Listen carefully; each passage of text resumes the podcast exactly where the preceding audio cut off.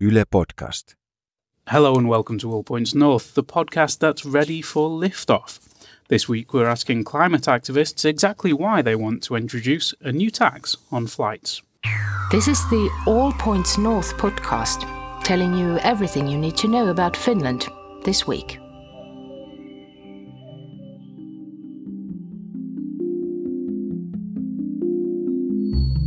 Happy Thursday, everyone. I'm Egan Richardson, and joining me this week on All Points North is Denise Wall. Welcome, Denise. Thanks, Egan. Although I'm a little bit out of breath, good to be here. yeah, we keep you keep you fit at Yle. Um, it is really nice to have you here. And on this this week on the show, we're revisiting a topic we touched on a little last month, um, which is aviation. Our guests this week are Anna Larilahti, Finnair's Vice President of Sustainability, and Tahila Auromo, who helped launch a citizens' initiative to bring in a flight tax. Welcome both. Thank, you. Now, last month we did a podcast about climate change, and it went into many topics, but one in particular was aviation and how we could reduce the carbon footprint of travel and holidays. Now, personally, I'm quite positive about overland travel. I love catching trains, and I do so with my family uh, across the continent. It did become clear, however, that some people felt differently. Denise, for instance. Yes, Re- uh, Egan, I have my hand up. I felt very differently because when I want to visit friends and family, uh, traveling overland is simply not an option for me. And in fact, we did have a lot of feedback about that on our Facebook page following that podcast. We don't have the luxury of being able to take a train and have a, a leisurely trip across the continent. It is a very fair point and one that I think we perhaps don't think about enough. All our lives are quite carbon intensive, and some people have uh, burn a lot of carbon in, in some activities, and some people are, have to do that. Um, so when we pro- posted our preview article for this pod, we did again get a lot of feedback asking us why we don't cover other climate issues like fast fashion, farming, older petrol powered vehicles, and so on. Um, and of course, we do, and we will in future cover all of those issues as well. But right now, the deadline for this citizens' initiative um, is on Saturday. So it's kind of a current topic. It's in the news generally. right. So that's why we're looking at this issue now. But uh, thanks to your um, intervention to puncture my smugness bubble, um, I did um, go online to find out if other people feel like me, if they love getting the train and they think it's perfectly normal to try and avoid flighting, or if I'm a total weirdo. Um, and there is actually a whole community around this idea of rail travel in Europe, and I posted in one of their Facebook groups to find out what they thought. As many people among our audience have families far away, uh, one of the people that contacted me was a man who has uh, family in Hungary, uh, and he tries to visit them without flying. So I thought that would be an interesting interview. Let's have a listen to what he had to say. you need to be much more independent. Um, but most of the time, the trains in Europe, at least, are very reliable and and also comfortable. Um, and mostly, I've well, every every single time I've enjoyed my journey, uh, despite some minor um, obstacles that that there there has been sometimes. Yeah. Is it more expensive? Um, in general, I'd say that flying is so cheap that is very difficult to it's very difficult to compete compete with that. Uh, as for Hungary, where I travel quite often, um, you could get some very cheap flights for something like 30 euros from Finland uh, if you're lucky, and and a one-way ticket when you take the buses and the trains is around 60 to 70 euros for me. Um, Really, that cheap? yeah, it's it's it not it's uh, not not much more than that. You can get to 50 euros if you're a student, like like I am at the moment, and if you like find some really good tickets, really good connections. So it's not not much uh, more expensive than that. Um, but that's also because it's uh, it's Eastern Europe. So if you're going to Western Europe, that could be a bit more expensive. Um, and then in many cases, if you take the Interrail tickets, the Interrail passes, that could be the, the best option because because then you then you can save uh, save big sums of money. And that was Istvan Rutkanen. And it seems to me that he's uh, hitting quite a sweet spot. You know, he's young enough to uh, get student discounts, which I, am not young enough for student discounts, and I'm not quite old enough for senior discounts. It's coming, but I'm not there yet. And for him, at least, living without planes is a possibility.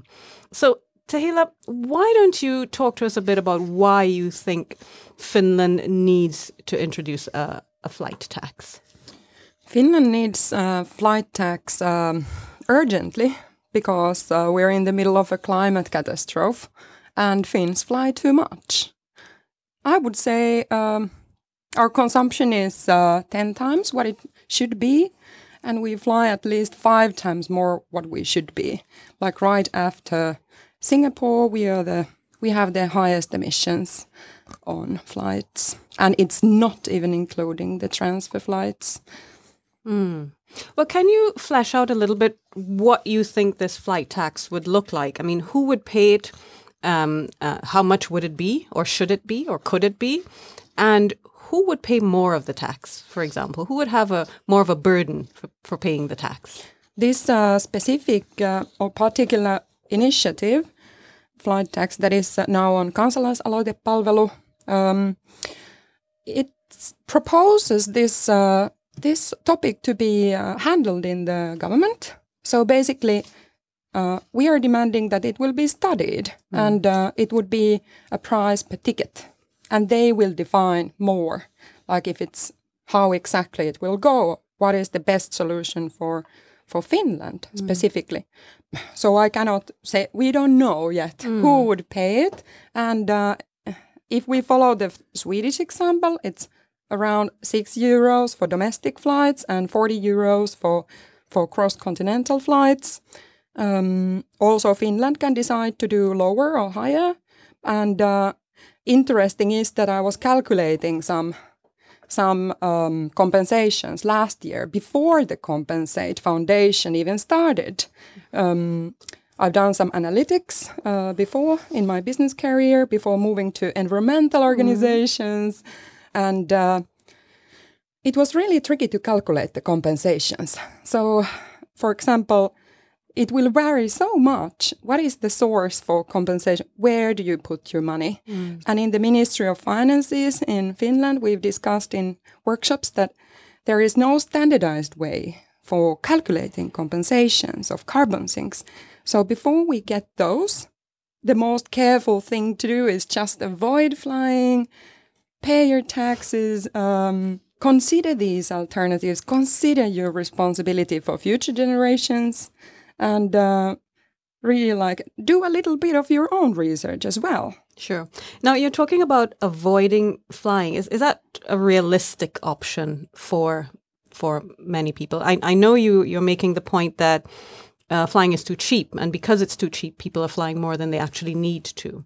But there are some people who de- do need to fly, and the way our lives are constructed today means that some flying is involved. What what do you mean when you when you're calling on people to avoid flying? Really?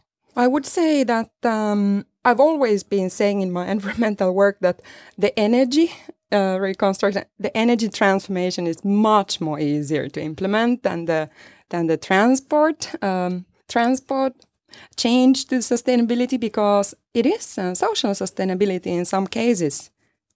Of course, we have family, we have diplomatic relations, we have trade, we have many things. So um, it's a complicated issue, but I It would say that uh, the statistics show that most of the all flights are actually holidays. So I wouldn't say that it's uh, necessary to do these flights. I would say that we easily can cut our flying to one fifth.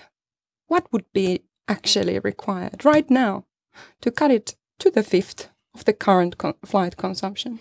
Now, one of the things you said, Tahila, is that this is a very complex issue, and and listening to you talking about you know different levers in in the whole discussion, different things that can be done, compensation for carbon sinks, and and so on. Uh, would you say that a tax is enough of a measure to make a difference, or should there be other kinds of uh, restrictions introduced alongside that? Yes, I think that we all need to be. So we talked about that avoiding the flying, so the consumer point of view. We talked about the government needing to take this uh, topic into discussion.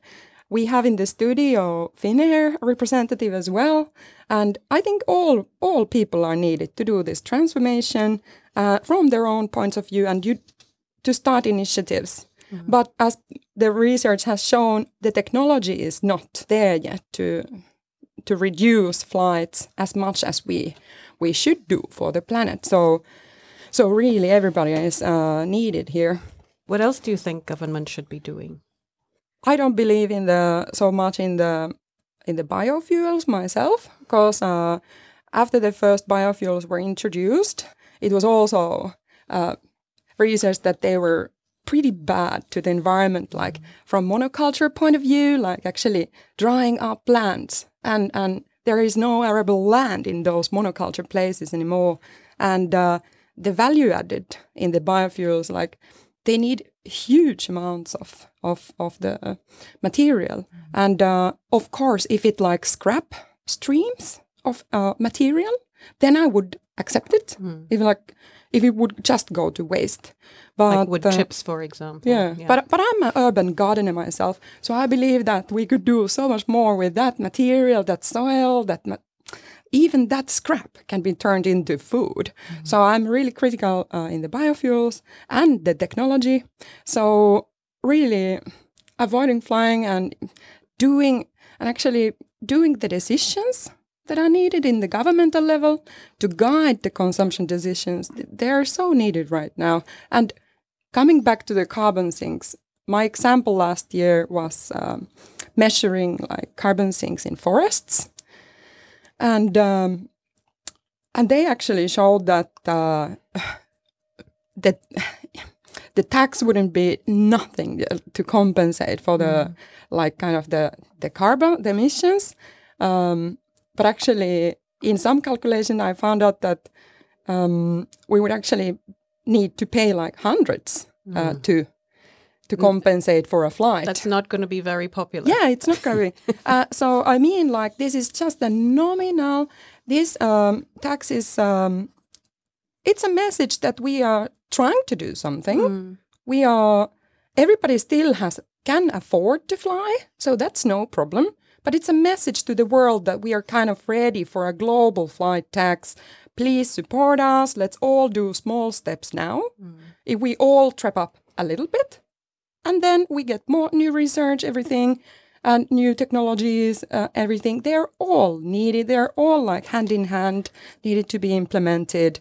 So I would say it's a political thing to to get everybody on board for the global flight tax. And Finland is the European Union chair now, so I think the time is really good. Just very quickly before we move on, um, you talk uh, a, a little bit about how uh, the, the tax is really it, it could be quite small, quite a small measure in in the large sea and the, in the larger picture, and aviation really accounts only for a- small proportion of CO two emissions. So, shouldn't we be focusing on other things? Coming from consultancy and business, I would say that this is a typical like cherry picking scenario. It's easy, it's a small change for a huge benefit, and it can be done now. Will it actually bring a huge benefit though? If Yes. if if aviation is only really accounting for a small portion of CO two emissions? If Yes. people reduce their flying by one fifth, as you say. For example, you would uh, consume all of your yearly carbon budget if you would do one flight.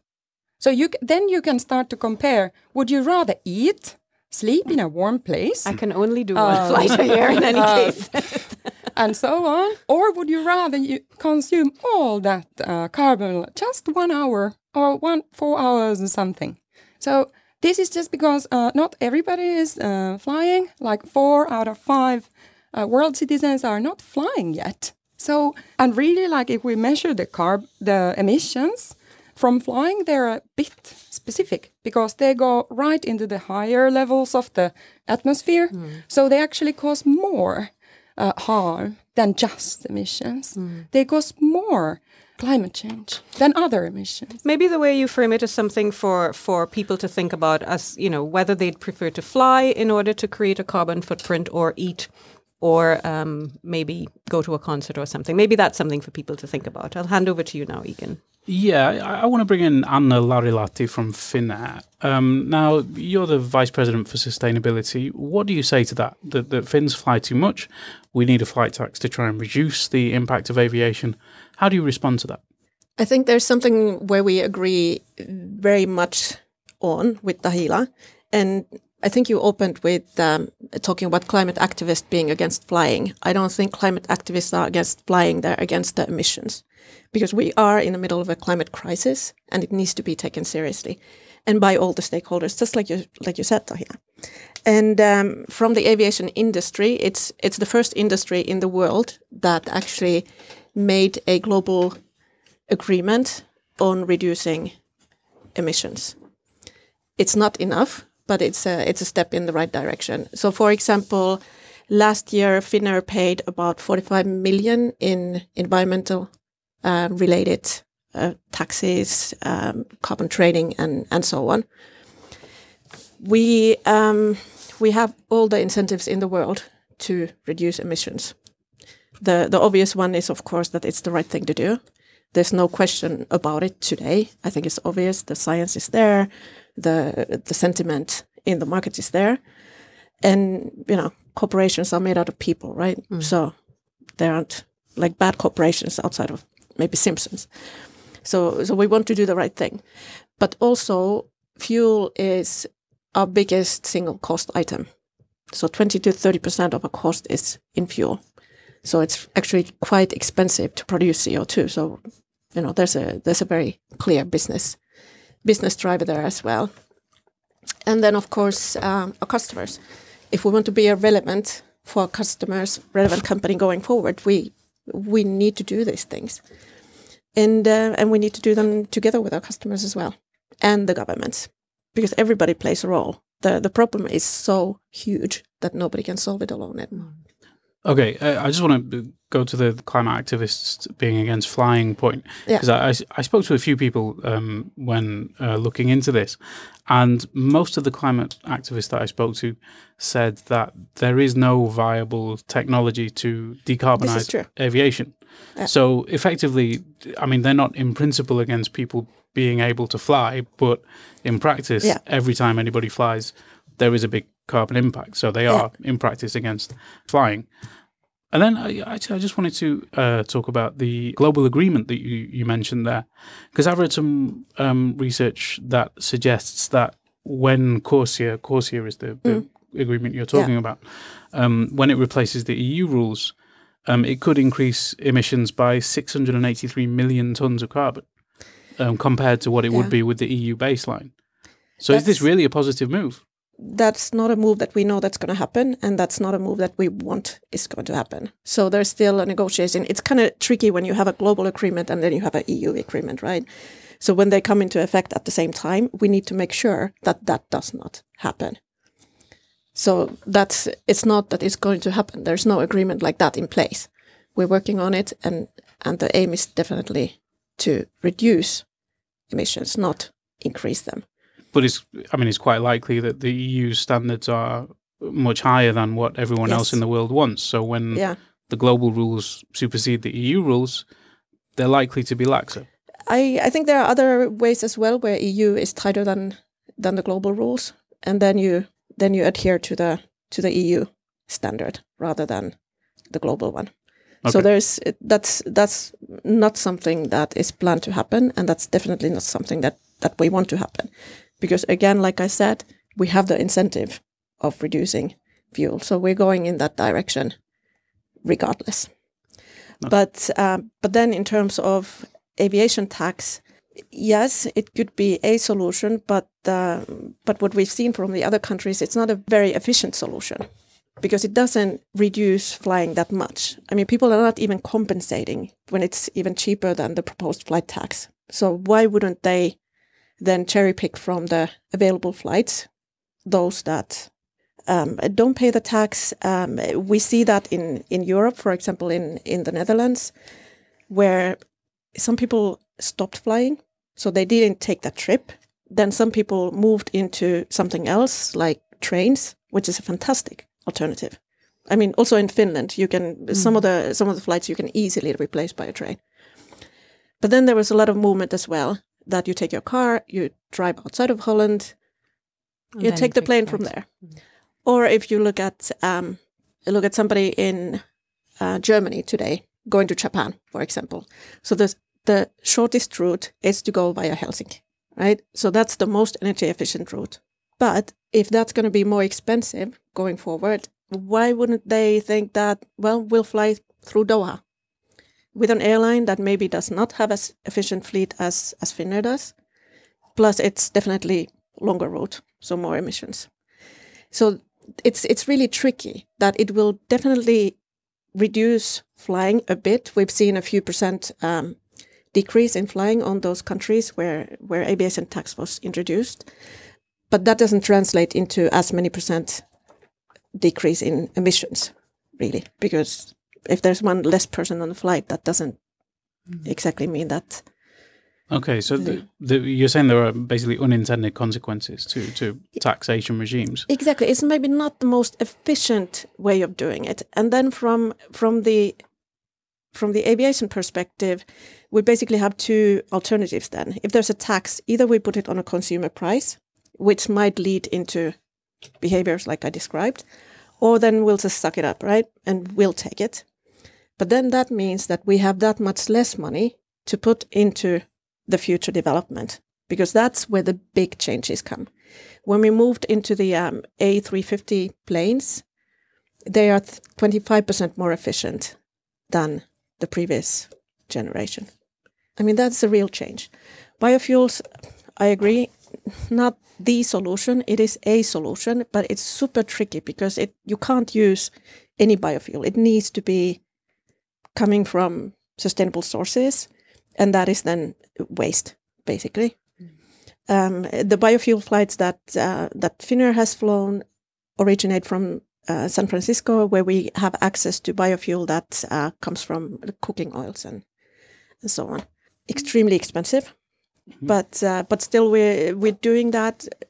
More of that coming up because we need to increase the, the demand. Isn't there one of the Finnair um, programs? One of the ways you offer offsets is for customers to buy their own biofuels.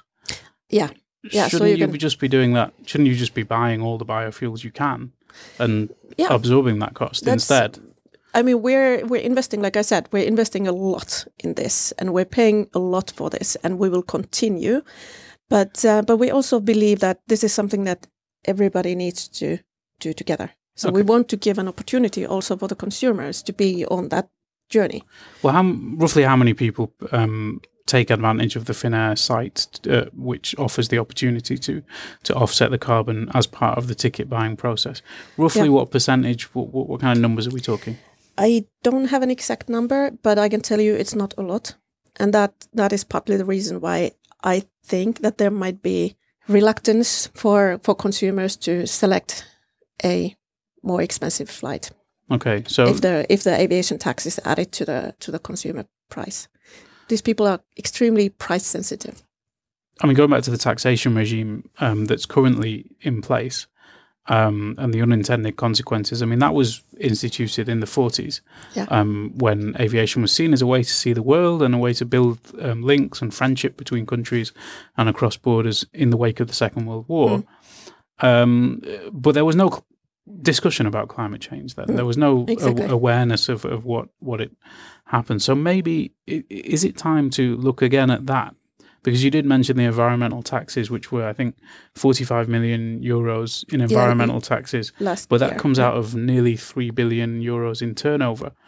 So Yeah. it, when when you look at the, that, it, it does look like a fairly small Yeah, um, contribution. It does if you compare it to the turnover, but then you have the fuel and you have the other costs. So if you look at our bottom line, that's 150 million. Mhm. So compared to that, 45 million is eh, it's significant. Okay. It's not. I mean, it's an exciting business, but it's not the most profitable business around. I can tell you, it's it's very small, very uh, tight margins in aviation. But do you accept that maybe the, the taxation regime um, currently in place is, I mean, it's what, seven decades old, and is it fit for purpose now?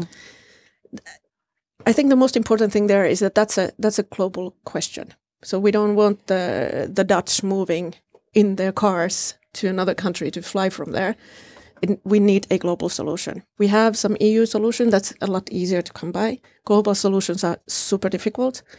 But um, you mentioned Corsia, and um, and there, I think we have like 80 countries now signed up. So it's uh, it's a start, so that we can put some global instruments in place to reduce the emissions. I'm just thinking about Finnair's strategy because, as you Yeah. said, it's a difficult business to make a profit in. Um, Finnair's strategy is to to be this this link between Europe and Asia, Yeah. um, but that involves massive growth in in flights. And I was looking at some statistics uh, today that suggested that since 2013, emissions from flights within Europe have increased by 26 percent. Um, Finnair's own emissions have increased by an average of 14% per year over that period. And it, it, this isn't that long ago. This is not like it's not like the 1970s where flying was an extremely luxury activity. This is within um, most people's recent memory. It's not really sustainable, is it? Well, if we- if we look at um, if we look at the emissions per, we use um, we use a measure RTK, which is a revenue ton kilometer, and it's kind of weird because you can't use per passenger because we also have cargo, right? So if you look at that from the 70s, well, not the 70s, but if you look at it from the 60s, the emissions per RTK have decreased 80%. So that's a that's a measure that shows that it is going in the right direction. But yes, it is growing. The volume is growing, and that's why Corsia is important. So when that kicks in in action, then it means that if there's growth, you have to decouple it from energy, right? So the emissions can't grow even if the if the mm-hmm. industry does grow. But that, I mean, that's not really compatible with, for instance, the Paris Climate Accords that, a- aviation emissions stay at the same level. Yeah. They have to come down to, Yeah. to meet the the IPCC goals that, that have been set. Exactly. So that that Corsia brings us a, a baseline, and then there is different appetite in different airlines and different countries to go beyond that. We absolutely will go beyond that. That is a given. And Okay. for the reasons I mentioned, and not least that people expect it from us. Well, thank you. Um, th- this topic did provoke quite a lot of debate on our Facebook page, as um, as I mentioned, or not not so much debate. Actually, the comments were not disagreeing with each other that much. Um, I think Denise, you had a look. that is true. That's true. Um, for for instance, uh, Christmas Lachlan asked, um, "Why is it that rationing always seems to be done by cost? If flights are made more expensive, rich people can still fly as much as they like. I think that's a point that you made, Tahila. But poor people don't get to travel on their holidays. Why not make actual rationing where everyone gets the same allowance for flights every year?" Yes, that would be wonderful. I would love that kind of um, model where uh, everybody is allowed to fly, uh, for example, once during year. That would cover like regular family visits, this kind of like social sustainability, and uh, for the other part, it's considered as luxury where you actually are taxed for it. I believe that even this kind of model would go through. It would already have huge impact. I think that we have to start trusting the experts now, leave our vote to the petition, and trust the experts that, because we've noticed that clearly something has to be done. So when the nature is dying around us, um, we might not even have food. Uh, so, for example, when I was taking the example of the waste streams and the and that before uh, for biofuels, I think really that I need food more than flying. That's my opinion. But yes, one flight per year. We can send that message also um, with the petition, and the comments, and Sure, you're talking a lot about the petition. Uh, it's it's been struggling a little bit to make to get up to that fifty thousand mark that will take it before lawmakers for consideration. Why why do you think that is? it was started late. The campaigning started late. We've been to some events and some, um, and we've we had some social media presence presence as well, but there hasn't really been campaigning and, and talks about it. So not enough awareness about the petition and itself. I, you think? And I must say, as an uh, environmental activist, um, um, there is uh, so much work that that uh, uh, yeah, it's easy to just you know push it to the last minute, kind of because there is so much work every week. What does it look like at this stage? Do you think you'll make it by Saturday? Yes, I think we'll make it uh, today evening or tomorrow because currently we are getting like thousand names, almost thousand names per hour. Okay. So I'm really happy about this. I'm not alone, like wanting the future. There are more people wanting it as well. I'm sure you're not alone. Yeah. Okay, uh, we also had a lot of people saying that flying in Finland is not actually cheap, like most things in Finland, I guess. Um, meaning, I think that it's much more expensive than in many other countries. Um, so I just wanted to ask Anne, um, do you think a more competition in the industry could be beneficial? Um, are there real incentives for Finnair to reduce climate impact or provide more affordable flights for people who need to fly? that's sort of two two questions in one. There's Yeah. plenty there's plenty of competition. I can I can assure you of that, and that's why the that's why the margins are so low. Um, sustainability is a competitive advantage for us, especially on this Europe Asia route, because there we know that we can provide the more most sustainable alternative. It's not always the the cheapest, maybe, but it is the most sustainable one, the least emissions. Let's put it this way. Tahila, what do you think? Is it if it's Finland's already quite expensive, why make it more uh, less affordable? Well, this is like uh, offering a beer to the Eu- Europe European nature because it's six euros, right? and forty euros, so it's offering like a dinner for the planet Earth. So it's so small amounts.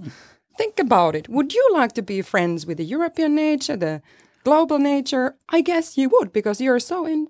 You're hundred percent dependent on nature in every breath you take, in every meal you make. You're so dependent on it. So let's not like shit on our own plate, right? and um, I think that uh, Finnair should also. Um, you're doing amazing uh, work with this uh, sustainability, but also I think you should actually support the campaign. I don't think I'm going to put my name on it, but I would I would say that regardless if you make it or not, if you get the names or not, we should continue the dialogue because we we need to work together actually on this. Because like I said in the beginning, we have a common objective to reduce emissions.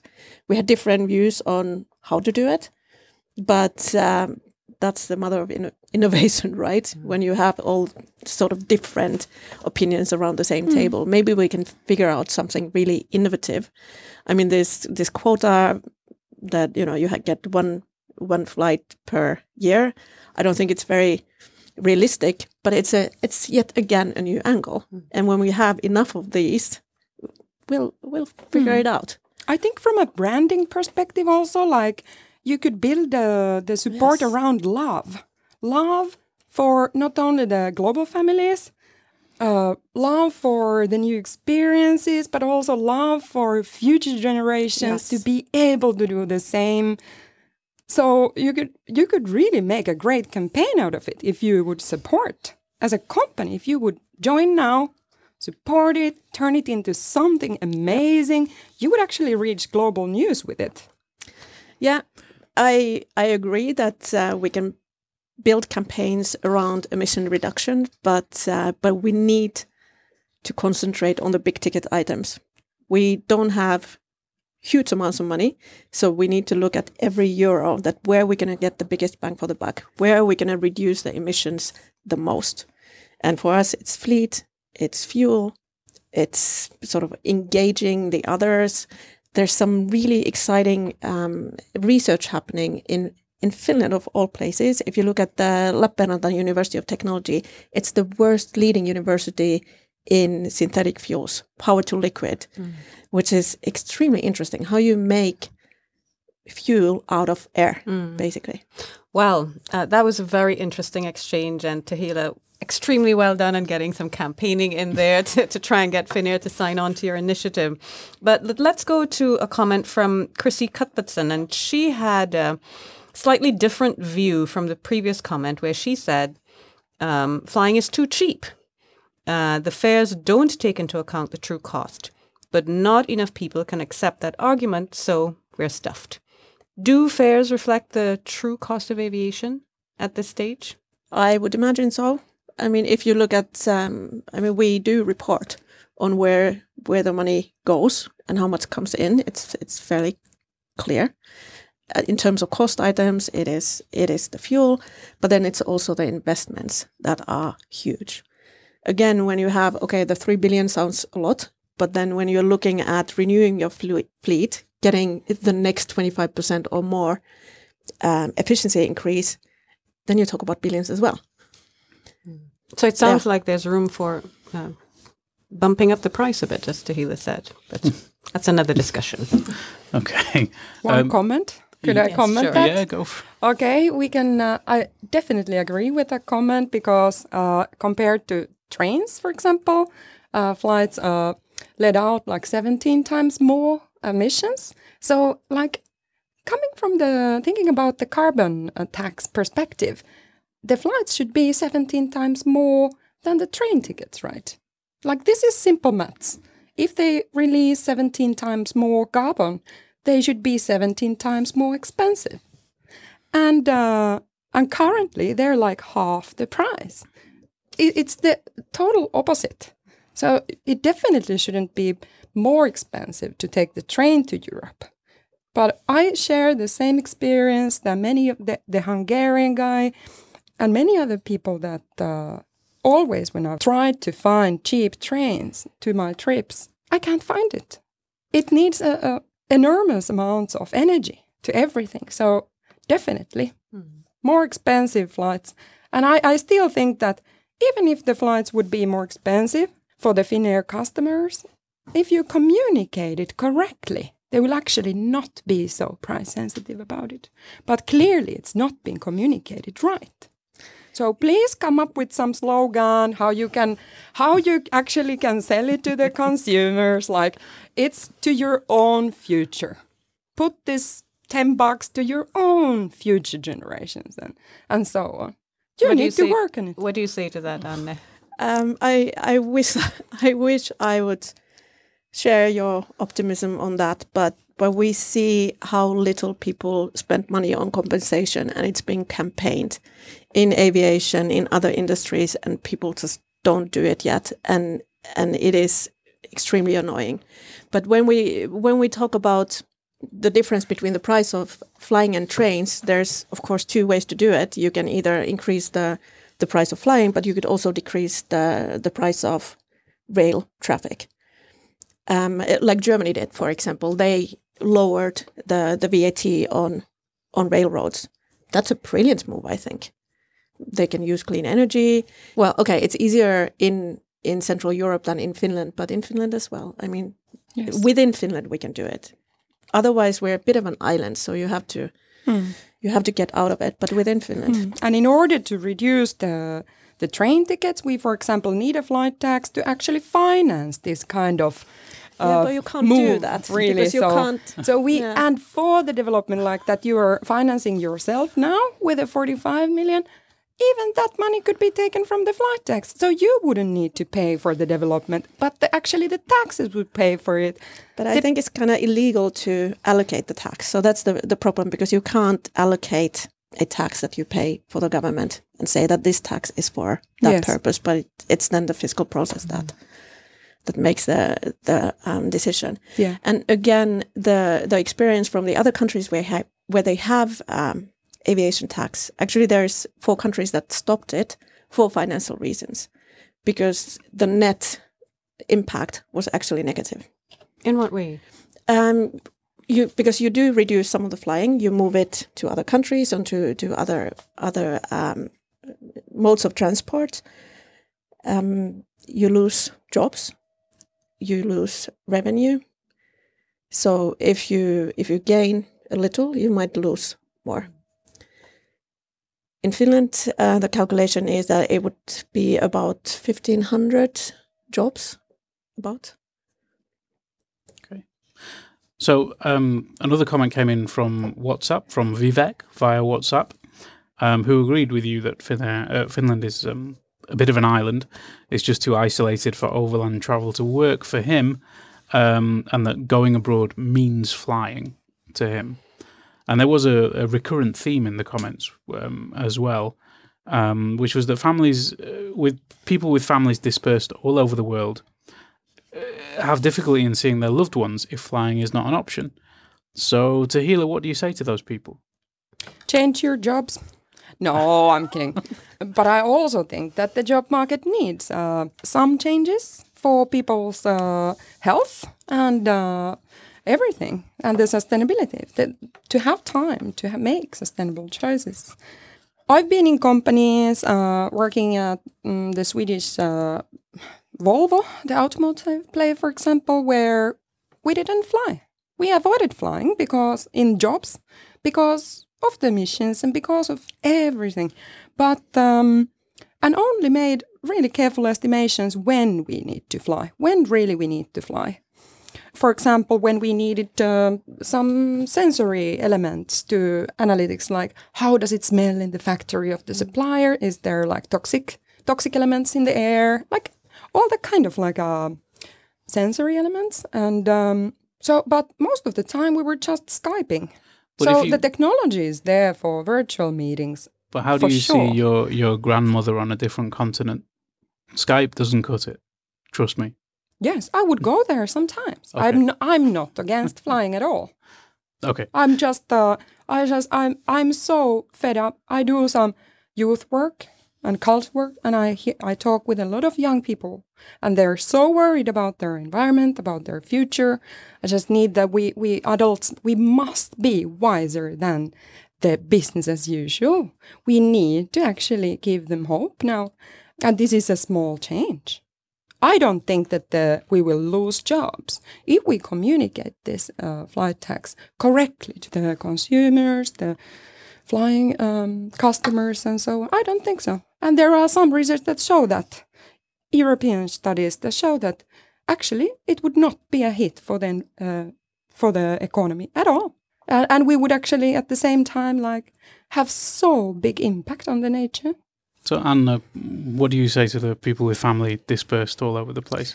Yeah, I Would you consider an infrequent flyer program? Yeah, we could consider that. Um, but in business context, I, I think Tahila is exactly right.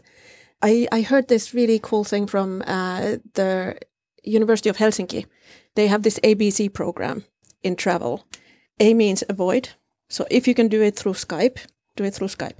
A lot of meetings can be handled like that. B was uh, finding an alternative. I can't remember how they got it Plan be. B. Plan B, maybe.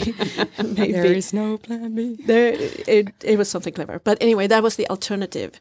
Consider an alternative transport, such as train. And then see if you have to fly, then compensate. And I think that's, you know, that's clever. You have to think about it. It's not that, you know, it's not so cool anymore that you, you just fly off to New York for a shopping spree and come back. You don't see that even on Instagram that much anymore. So that's that's gone. So you have to consider. Sometimes you fly, yes, but you you go through that thought process first, and then then you compensate, which we could do more. And there there plenty of uh, challenges in that uh, that structure as well. But it's fairly new, so hopefully hopefully coming together. Well, I know we're running rather long in the program, but I do want to get in one quick question that, you know, Tahila has sort of been um, beating this drum that more awareness, better campaigns, let people find out more. Is it possible that one of the reasons that there's been low uptake of your compensation scheme is that not enough people actually know enough about it? Yeah, absolutely. We can we can do more there. I don't think there needs to be much more work done on educating people on on the climate crisis. We need to know that already. So that it's- awareness is there. But on the solutions, there we can do a lot more. And that's that's also I think it links links to this um, aviation tax discussion as well. We want to focus on really reducing the the emissions, and we need to use our power there. And one of one of the levers that we have is is communication. So we need to get better there. If you have something on your mind, send your comment or question to Yle News' Facebook or Twitter accounts, or email us at yle.news at yle.fi. You can also send us an audio or text message on WhatsApp. Our number is plus 358 44 421 0909. We'd like to hear what's on your mind. And that's about all we have time for this week. This weekend, I think if it snows, I'll be out enjoying that. But I'm also planning to bake some autumnal delicacies from Britain. Um, Denise, what have you got planned? Well, I am going to be looking forward to having some of those autumnal delicacies. Yes, you're gonna love come the next parkin. week. parkin. What's Parkin. That? What's that? Uh, it's uh, very, it's like dark treacle and um, some spices. And uh, yeah, it is a very sticky kind of. um, Sticky sweet. yes. That's right up my alley. Um, but unfortunately, I'll be working this weekend, and um, when I'm not working, maybe I'll try to get some fresh air. Who knows? What about you, ladies? Tahila? Well, there is a Hex Doll um, dance show and music show at the Korjaamo on Friday night. Really, like Is that If a Halloween if- theme? Yeah, Halloween themed. If I remember correctly, there are more dance lineups than uh, than musicians, and this really like I'm really into performance arts as well. So that sounds really interesting. And um, on Saturday, I have a reunion with uh, some friends. So then it's just gonna be this fresh air with them and sauna. Sounds great. And Anna. you, Anne? um, middle of a renovation at home, so that's going to take a bunch of my time. But actually, if you're interested in dance, I'm I'm going to go and uh, see the uh, 30 year celebration of um, of the samba school of Helsinki. So that should be loud and colorful. Yes. Uh, That's, an indoor event, though, I It's a, it is an indoor event. It sounds like everyone has great plans this weekend. That's all from us this week. Thanks to our guests Tehila Auramo and Anna Larilahti, co-presenter Denise Wall, and of course to our audience for taking such an active part in discussions this week. Don't forget to stay in touch via the Yle News Facebook, Twitter, and Instagram accounts. Our producer was Priya Ramachandran D'Souza, and our audio engineer was Laura Cosso. Thanks for joining us, and don't forget to tune in again next week. You've been listening to All Points North, a podcast produced by Yle News, a unit of the Finnish Broadcasting Company. For daily news from Finland in English, head to yle.fi slash news and follow us online at Facebook, Twitter, and Instagram. You've been listening to Yle News.